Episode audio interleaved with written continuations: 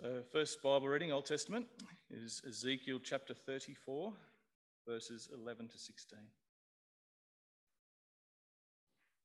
Ezekiel 34, 11 to 16.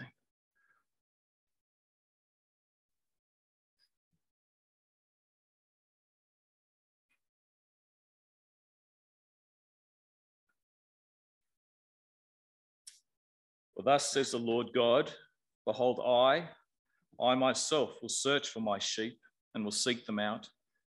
As a shepherd seeks out his flock when he is among his sheep that have been scattered, so will I seek out my sheep, and I will rescue them from all places where they have been scattered on a day of clouds and thick darkness.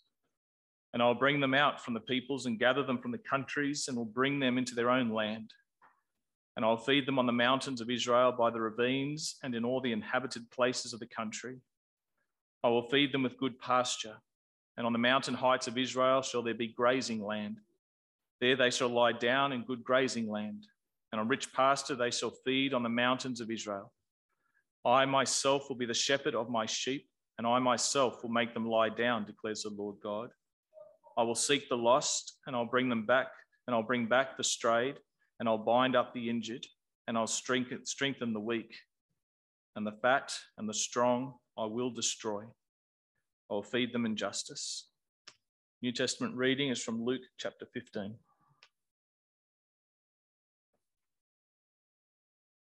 Luke 15, verses 1 to 10.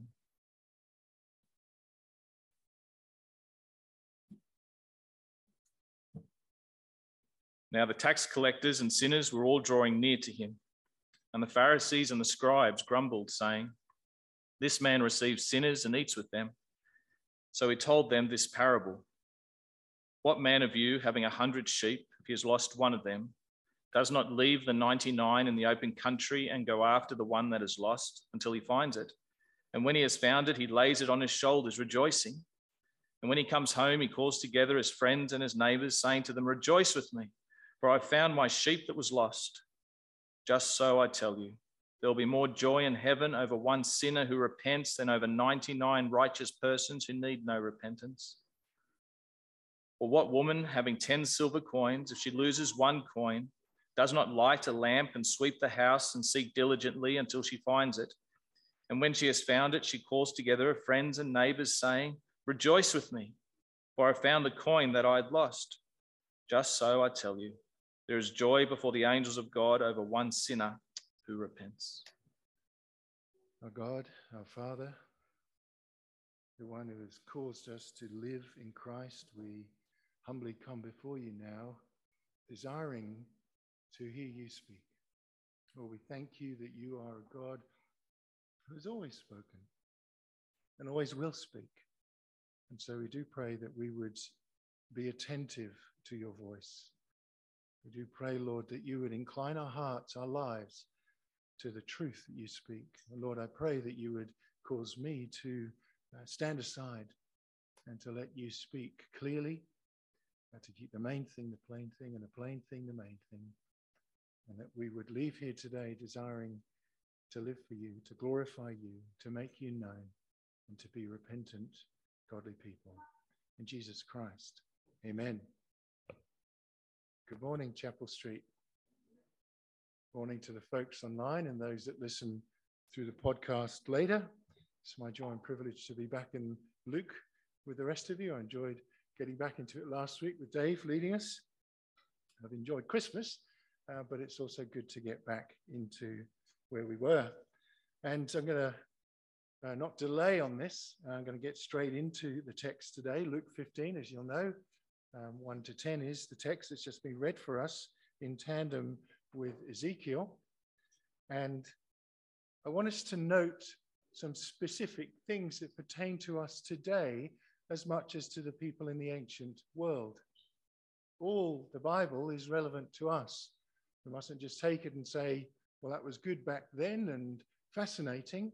It should be good for us too, and frankly, more than fascinating. We'll see right at the beginning of this text that the Lord or Luke tells us that the Lord is speaking to a bunch of people.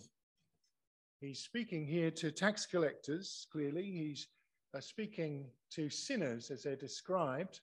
And of course, he's speaking to Pharisees and scribes because they're never far away from Jesus. And we learn from the text straight away that the sinners, the tax collectors, also known as publicans, are listening. They go to hear him. They're just hanging on or hanging around. Their specific aim is to listen to Christ. And I hope that's our case today.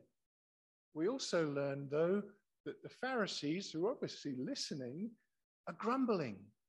I hope we're not grumbling today, but they are.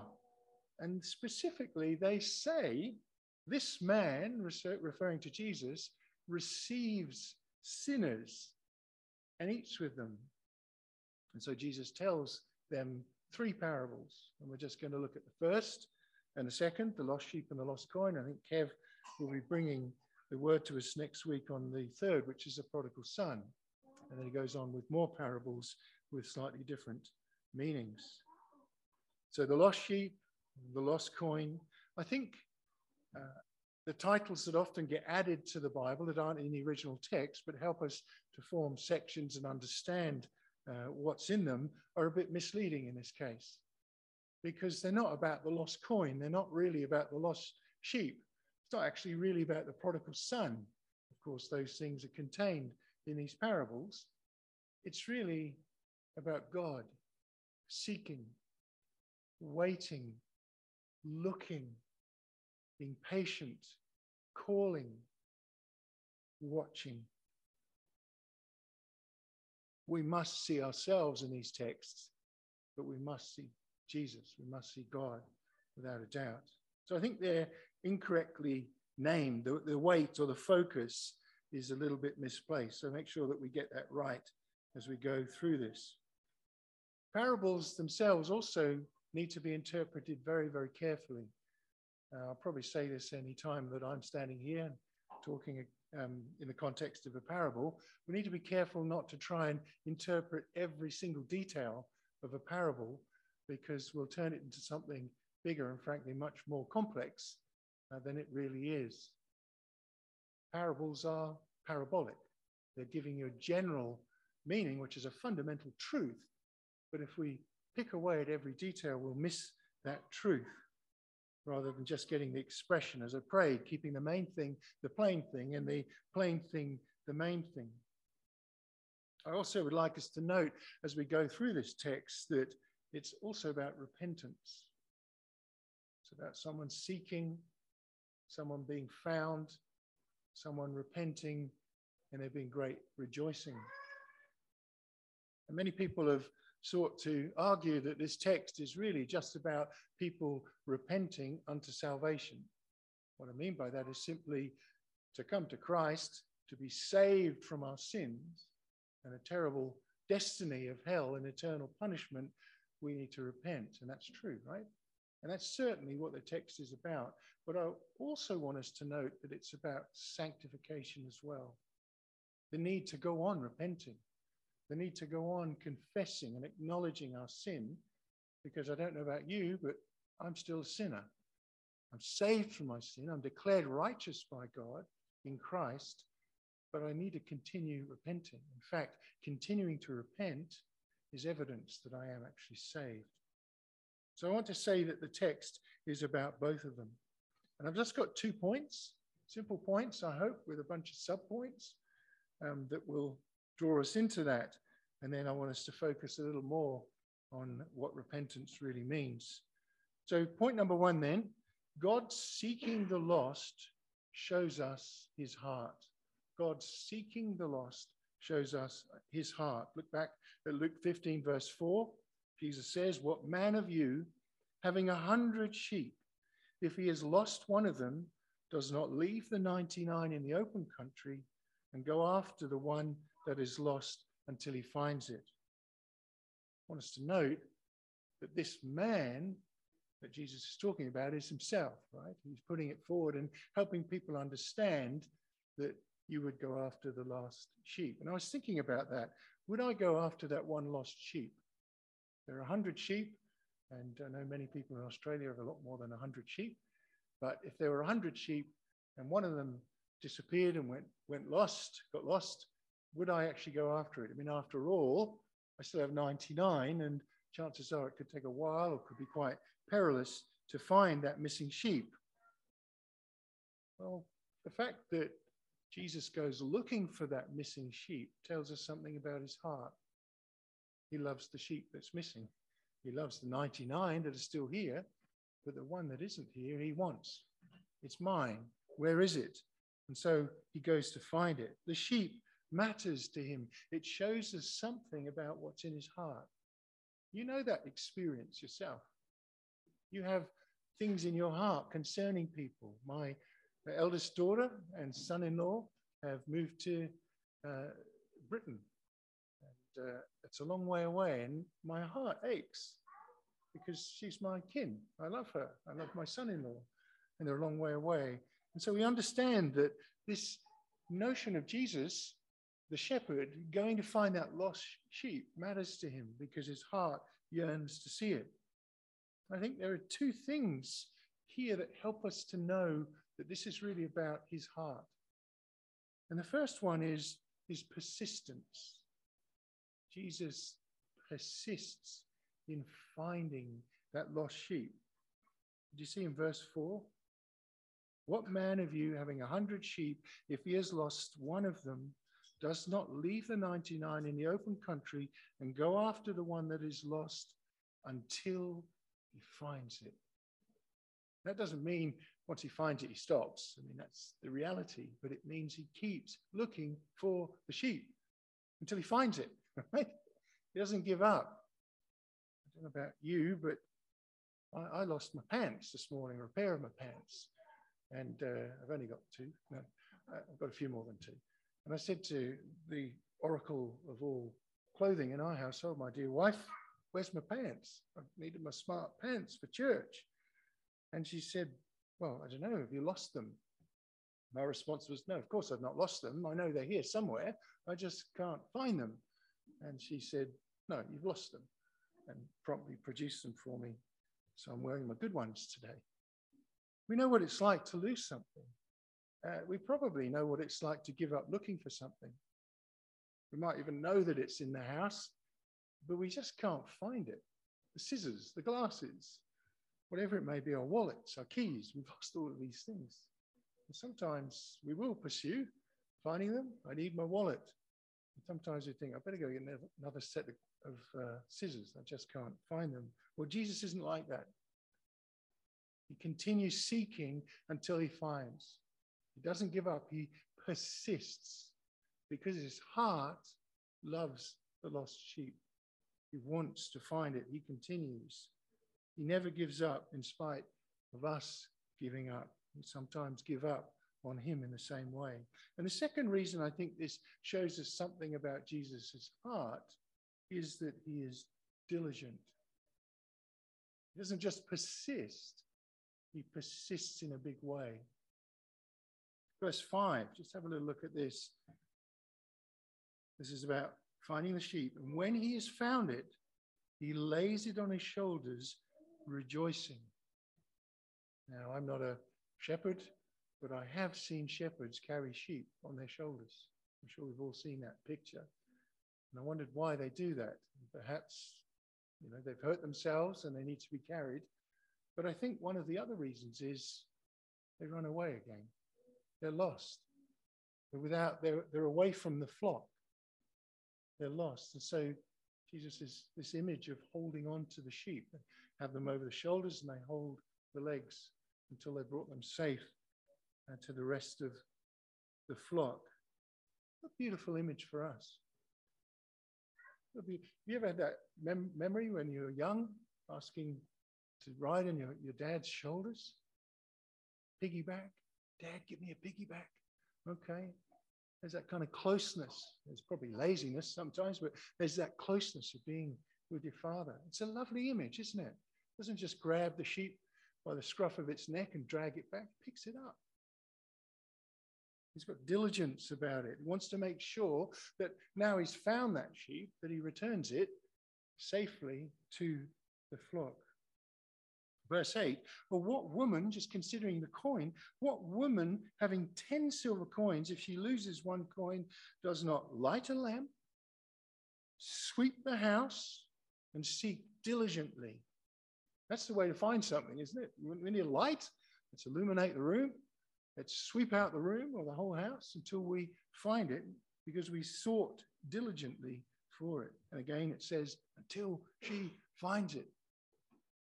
God isn't just calling from afar, He's calling diligently.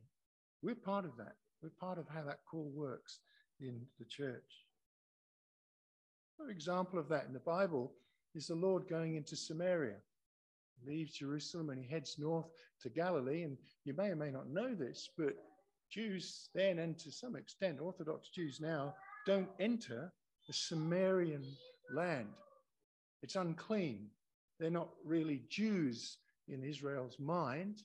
They're something less than a Jew, and so they're unclean. And if the Jews walk into Samaria, they become contaminated with sin. And so the practice is when you leave Jerusalem, head north, is you cross the Jordan and go up the other side away from Samaria and into Galilee that way. But not so with Jesus. Jesus goes into Samaria. In fact, so extraordinary is this that the disciples follow him, but the crowds don't. the crowds go east and up and then into Galilee. It's very unusual. Jesus is seeking people in Samaria. Who does he find? He finds the woman at the well. He seeks someone in particular by going into a difficult land. She's born again, I believe. I think that's what that story is about. It's a beautiful discourse around where do you worship? Where should you worship? Around sin. And he puts his finger on her sin. He calls her, he seeks the lost. And many other examples into in, in the Bible around that. He won't fail, Jesus, will he? When he seeks, he's not going to fail. He's going to continue. He's going to be diligent. He won't give up. How does he seek today? This time, he was physically there. He was seeking, and he was calling, he was teaching, and ultimately he went to the cross. But how does he seek today? I want to say that there's three things he uses to seek. One is his word. He's doing it right now. As I try and articulate this, he's seeking, he's calling. Does it through his word, and it's powerful, isn't it? Anybody not think the word of God's powerful? Does it through his church. I know that God can and does things supernaturally and calls people in unusual ways sometimes, but in this era, he uses the church, the word. And of course, that's all done through his Holy Spirit. His Holy Spirit's the author of the word. His Holy Spirit lives in us, doesn't he? Called you, he sought you and the gospel at the heart of the calling, seeking power of the word, which we should be proclaiming, declaring. It has power to repel or retrieve, doesn't it? The gospel is either a stench of death, the Bible says, to those who are dying, or is a sweet aroma of Christ. Many years ago, I was in a church in Scotland and the pastor was preaching the gospel, and boy, he was really giving it laldi, as they say in Scotland. He was really going for it. Heaven was there, hell was there, the cross was there. It was amazing. I was pinned to my seat. Super encouraged. And right in the middle of this, this gentleman stood up in the congregation, clearly very offended, he walked to the edge of the seats and he walked up to the back and he walked out the front of the church and we heard the big doors, the 10 foot doors closing and slamming. And all the congregation were clearly aware of this. I was. I was really disturbed by it. And the pastor said, Don't worry about him. He heard it. He didn't like it, but he heard it and he left. It repelled him. It was the stench of death to him. It offended him. So don't worry about him. What about you? What about you? Could have heard a pin drop. The gospel either repels or retrieves. God seeking through the power of his word, through the proclamation of his word, through the church, the declaration, declaration of the gospel either repels or it retrieves. In John 10, Jesus says, I told you, and you did not believe. The works that I do in my Father's name bear witness about me.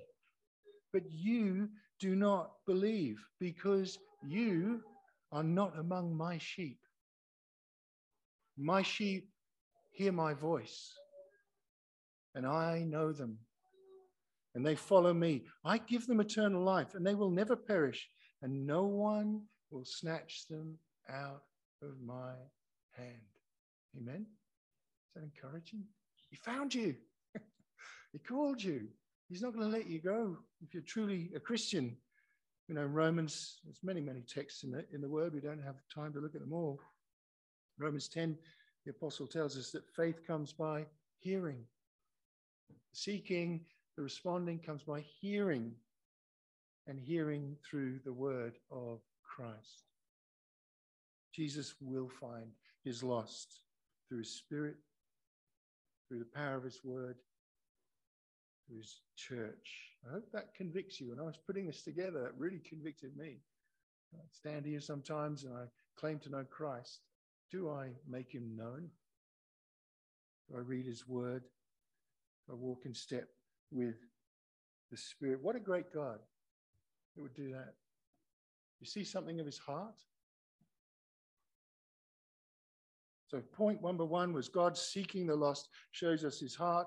Point number two, man's repentance leads to rejoicing in heaven. Man's repentance leads to rejoicing in heaven. I mean, ultimately, this is the point that he calls us. This is the reason. It's not just our salvation, so that we can enjoy Christ, know him forever, and to rejoice with him, but also to see him and others rejoice. Let's look at the text again.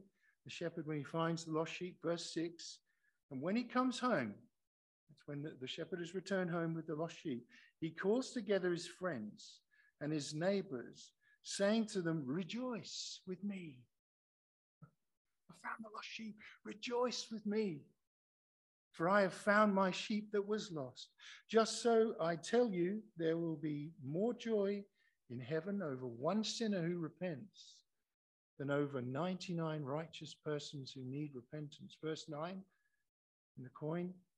And when she has found it, she calls together her friends and neighbors, saying, Rejoice with me. I found the coin that I'd lost. And just so, Jesus says, I tell you, there's joy before the angels of God over one sinner who repents. Jesus finds, he seeks the lost. Sinner repents, and there is rejoicing. You know that. You pray for people, and by God's grace, some come through repentance, through faith. What do you do? You rejoice, don't you? Sam got saved. what a powerful word.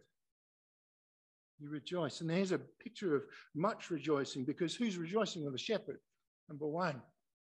It's rejoicing. His friends are rejoicing. The woman is rejoicing. Her friends are rejoicing.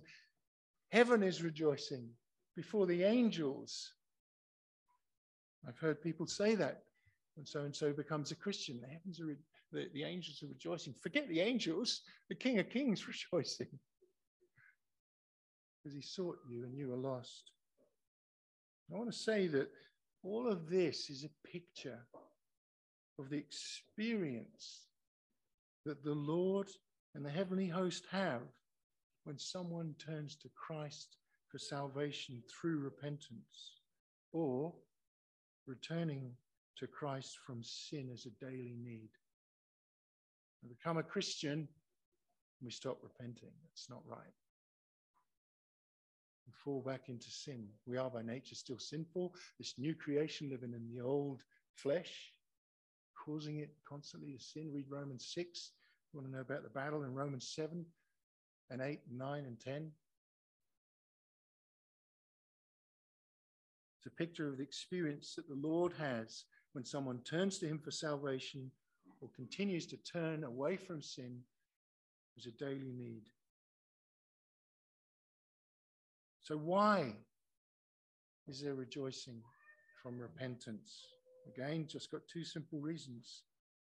First is repentance as a fruit, if you will, of trusting God, acknowledging, confessing, is the thing that brings reconciliation.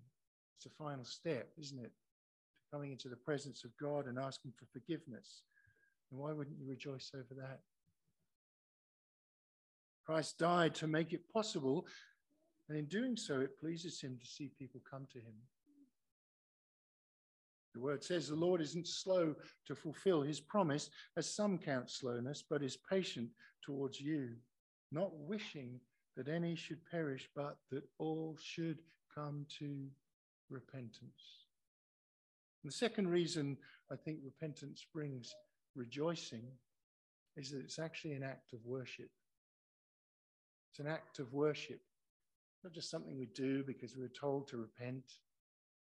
It's an act of worship. It leads, or at least it should lead, to the bearing of good fruit. It leads to good works. Genuine repentance doesn't just get us back with God, as it were, in peace. It actually bears fruit. Who for? For Him. no wonder He rejoices. Because you and I are prepared for good works. That's why we exist.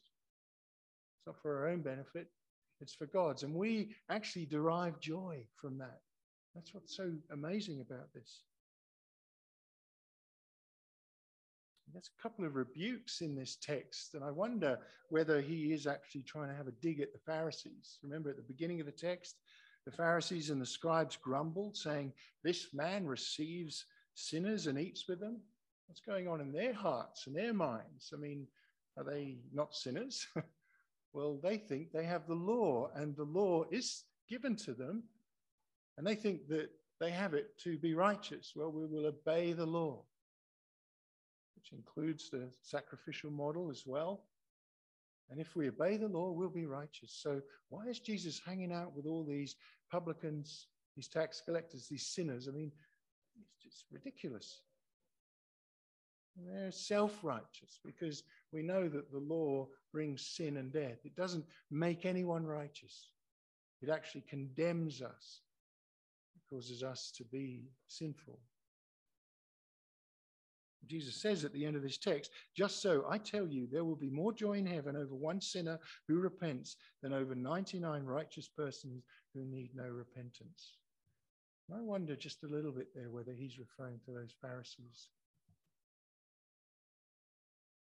He wants repentance. He wants genuine faith, not a bunch of people just trying to be good, who think they're good, think they can be righteous. He wants real repentance. So, point number one was God seeking the lost shows us his heart. Point number two, man's repentance leads to much rejoicing in heaven. As we begin to wind out this message, I want us then to consider the thing that sits at the heart of this message for us. God is seeking, there is rejoicing, but in the middle, there's repenting. I think repentance has become a kind of simple word that churches just give out, a bit like John the Baptist, perhaps. Repent, repent, repent. I mean, it's true, that we perhaps don't stop often enough to consider what repentance really is. Sometimes it's given out as if it's just a mechanical thing. Obey, obey, obey. And that's right, isn't it? We should be holy as he is holy, First Peter. But obedience isn't easy. Should we just force ourselves to obey? I think there's times when we do need to do that. We do need to say, I've got to obey here. I, I, I mustn't disobey at this point. But if I'm not careful, the power in that will be me, will be my works, which will not work. it will fail and cause me to need to repent. So we must consider, I think, what repentance really is. And in just trying to work this out, I've discovered it's super complex. It's really deep. It's profound. I want to encourage us today to really listen to this and work at this depth in our lives because I think it matters. It makes a difference. It's not primarily an action of obedience. Well, what is it then, Sam? It's primarily the result, the outworking of a change that's internal in my heart. Definition in the Bible, the Greek word is metanoia. It literally means a transformation, a change of heart. Some people describe it as a change of direction. Over here we have sin, sinful life, not knowing Christ, or perhaps claiming to know Christ and yet not obeying. In the middle we have repentance, it's a change of heart. And over here we have holiness. Hallelujah, we just go like this, right? Oh, it's great. Actually, it's all over the shop. the reality is we need to keep repenting. So if we don't know what this heart of transformation is and change, we're not going to get it. And I just want to drill down to three aspects of repentance, or the two that give rise to genuine repentance, so that we can understand for our own lives. And as I go through this, I want you to think of yourself in your life, whether repenting's just become a glib expression. Think about the way that we communicate to one another and to God. I want to say that there are three things that need to go together here. One is acknowledgement, act knowing, acknowledgement to know something and to express what it is we know. And we can say, Father, have mercy on me. I'm a sinner. And that's true. That's a, a level of acknowledgement.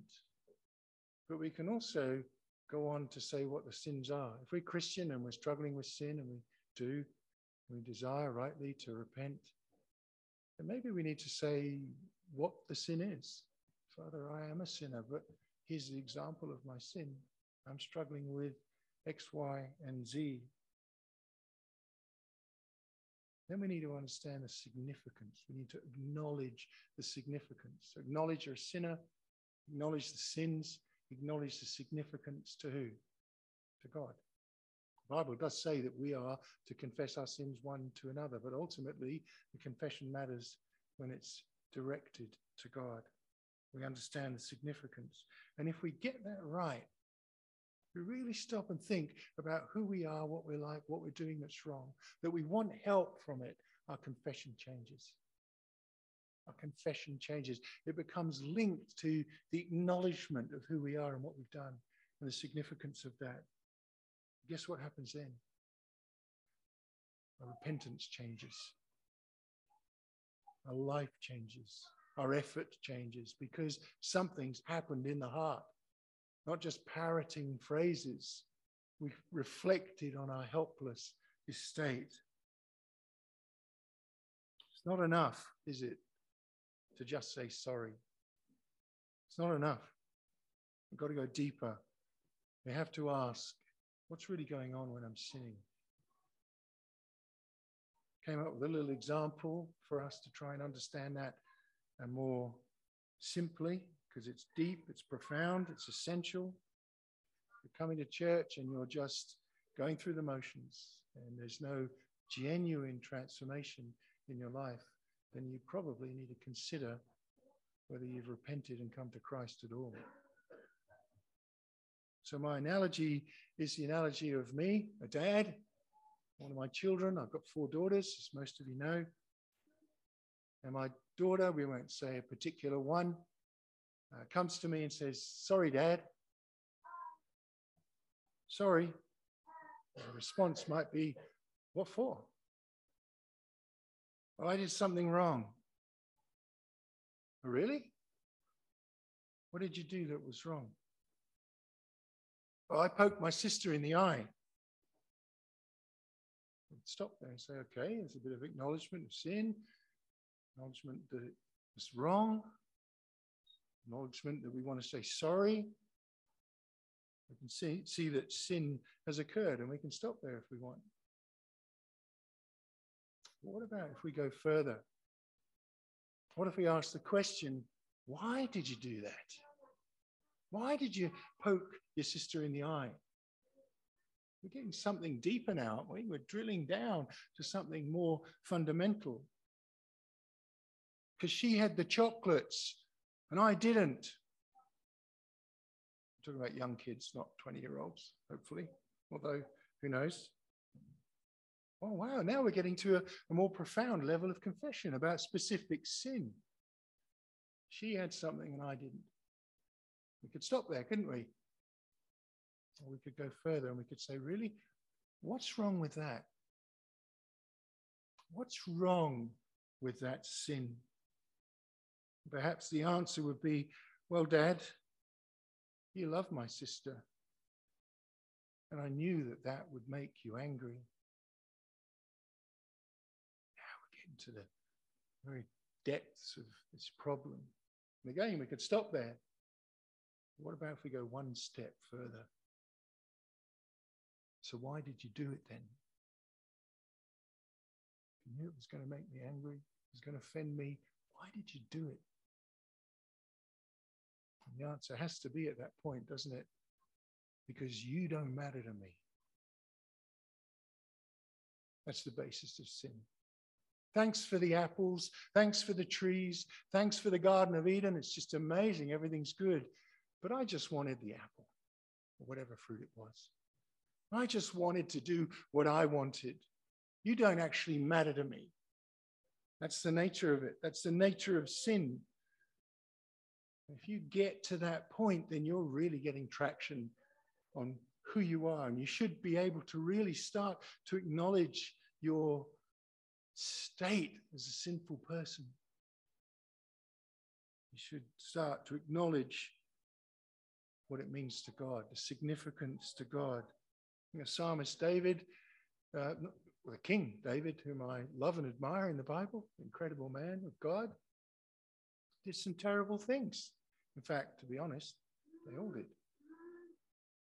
Yes, things are, are really bad. He Committed adultery, and you can read that in different ways. He um, killed the adulteress's husband, murdered him. He had an illegitimate child with, with her. He forgot to go out to battle. He forgot to let the ark go out to battle. In other words, he let the battle happen without God. That's what that means. He sinned terribly. If you read his Psalms, and Dave actually gave us a beautiful psalm this morning about just confessing to God. David says in one psalm, I have sinned against you and you only. What an extraordinary acknowledgement, right? He sinned against many people, and yet to him, he gets the significance of his sin to God. I've sinned against you and you only. That's how big a deal sin is. When we come to Christ with a true acknowledgement of not just what we did that was wrong, but why we did it, our confession changes. Our acknowledgement leads to real confession, and the result is genuine repentance, not mechanical parroting of the right words to say in a prayer or in a church context. Genuine repentance, not just, I'll do better, I'm really sorry. Not just an effort to obey, but a heart full of genuine sorrow. And when that happens, is rejoicing in heaven. Rejoicing in heaven. You might already be a Christian. You might have heard the call. You might have been sought by Christ and laid on his shoulders, the lost sheep that was found, the coin that was found, the prodigal son that returned. That might be you today, but you might be struggling with sin. There's never a day goes by without sin. Well, I do pretty well, you might say. Really? Bible says the greatest commandment is to love the Lord thy God with all thy heart, soul, mind, and strength, and love thy neighbor as thyself. You're telling me you can do that every moment of the day? No. And some people are caught up in vice like sins, habitual sins. They struggle with them. In that case, God continues to seek you. That's one of the reasons we come to church to be corrected, rebuked, admonished, encouraged, exhorted, right? That's what we're doing here, isn't it? Is that what you're doing here? Or is it just me?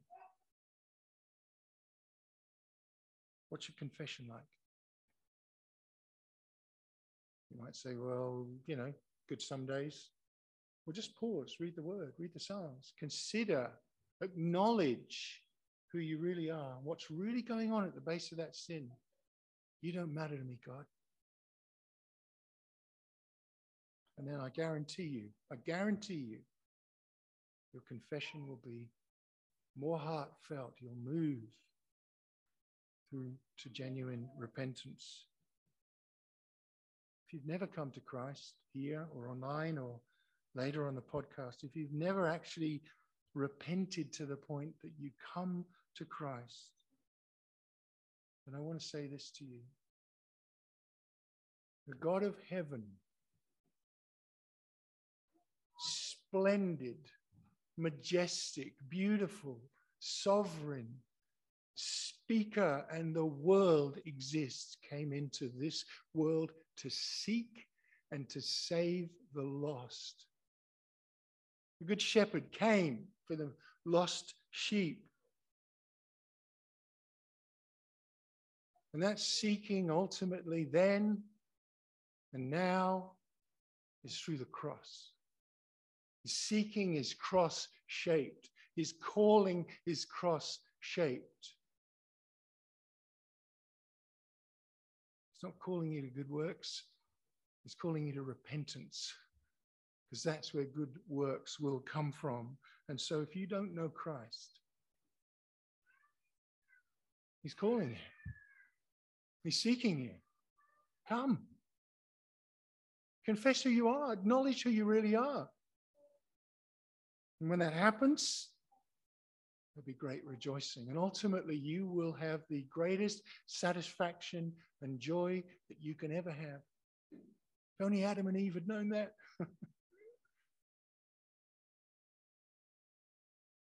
Of course, God's foreordained plan was different to bring him glory. Let the shepherd find you. Let him carry you on his shoulders. Let him bring you back to the fold. Listen to the gospel. He loves you. So he's saying to the sheep, I love you. I've come, I've come for you. Died for you. Paid the price for you. That's his heart. He could have just not. He could have just said, I'm not going to find Sam. I, I, it's too hard to get him. I'm going to leave him. I, I don't want him. He found me. Listen, friends, you live in a world where God seeks the lost, but the lost don't seek God. That's the state of the world, isn't it? Who is really seeking after God? You. Take stock today, whether you're unsaved or saved, take stock of who you really are. Take stock of what your life is really like. Acknowledge it, confess it, and beg for mercy. And not only will you be saved, not only will you be brought back to the other sheep, the fold, there'll be great rejoicing. The Son of Man will rejoice. It's going to read some of the extracts from the passage that Dave read in Ezekiel. If you will, just rest and pause and think of what we've gone through this morning. Consider your situation, but consider the heart of God, and then I'll pray. For thus says the Lord God Behold, I, I myself will search for my sheep and will seek them out as a shepherd seeks out his flock when he is among his sheep that have been scattered, so I will seek out my sheep and I will rescue them from all the places where they've been scattered on a day of clouds and thick darkness. I myself will be the shepherd of my sheep, and I myself will make them lie down, declares the Lord God. I will seek the lost, and I will bring back the strayed and I will bind up the injured, and I will strengthen the weak, and the fat and the strong I will destroy. So I will feed them justice. Let's pray. Well, God and our Father, I thank you so much that uh, you didn't leave us helpless, wandering, scattered, lost sheep, but you, by your grace, sought us. You were diligent, you were persistent because your heart is a heart that loves us. And Lord, we weren't deserving in any way. Lord, I thank you that you have shown us something of ourselves that you have caused us to acknowledge the significance of that sin uh, to you. And Lord, that you have caused us to repent. And I pray, Lord, as this week unfolds, that you would cause us again and again and again to consider you have sought us and continue to seek, seek us, and that we must die to self and live for you through repentance. In Jesus' name, amen.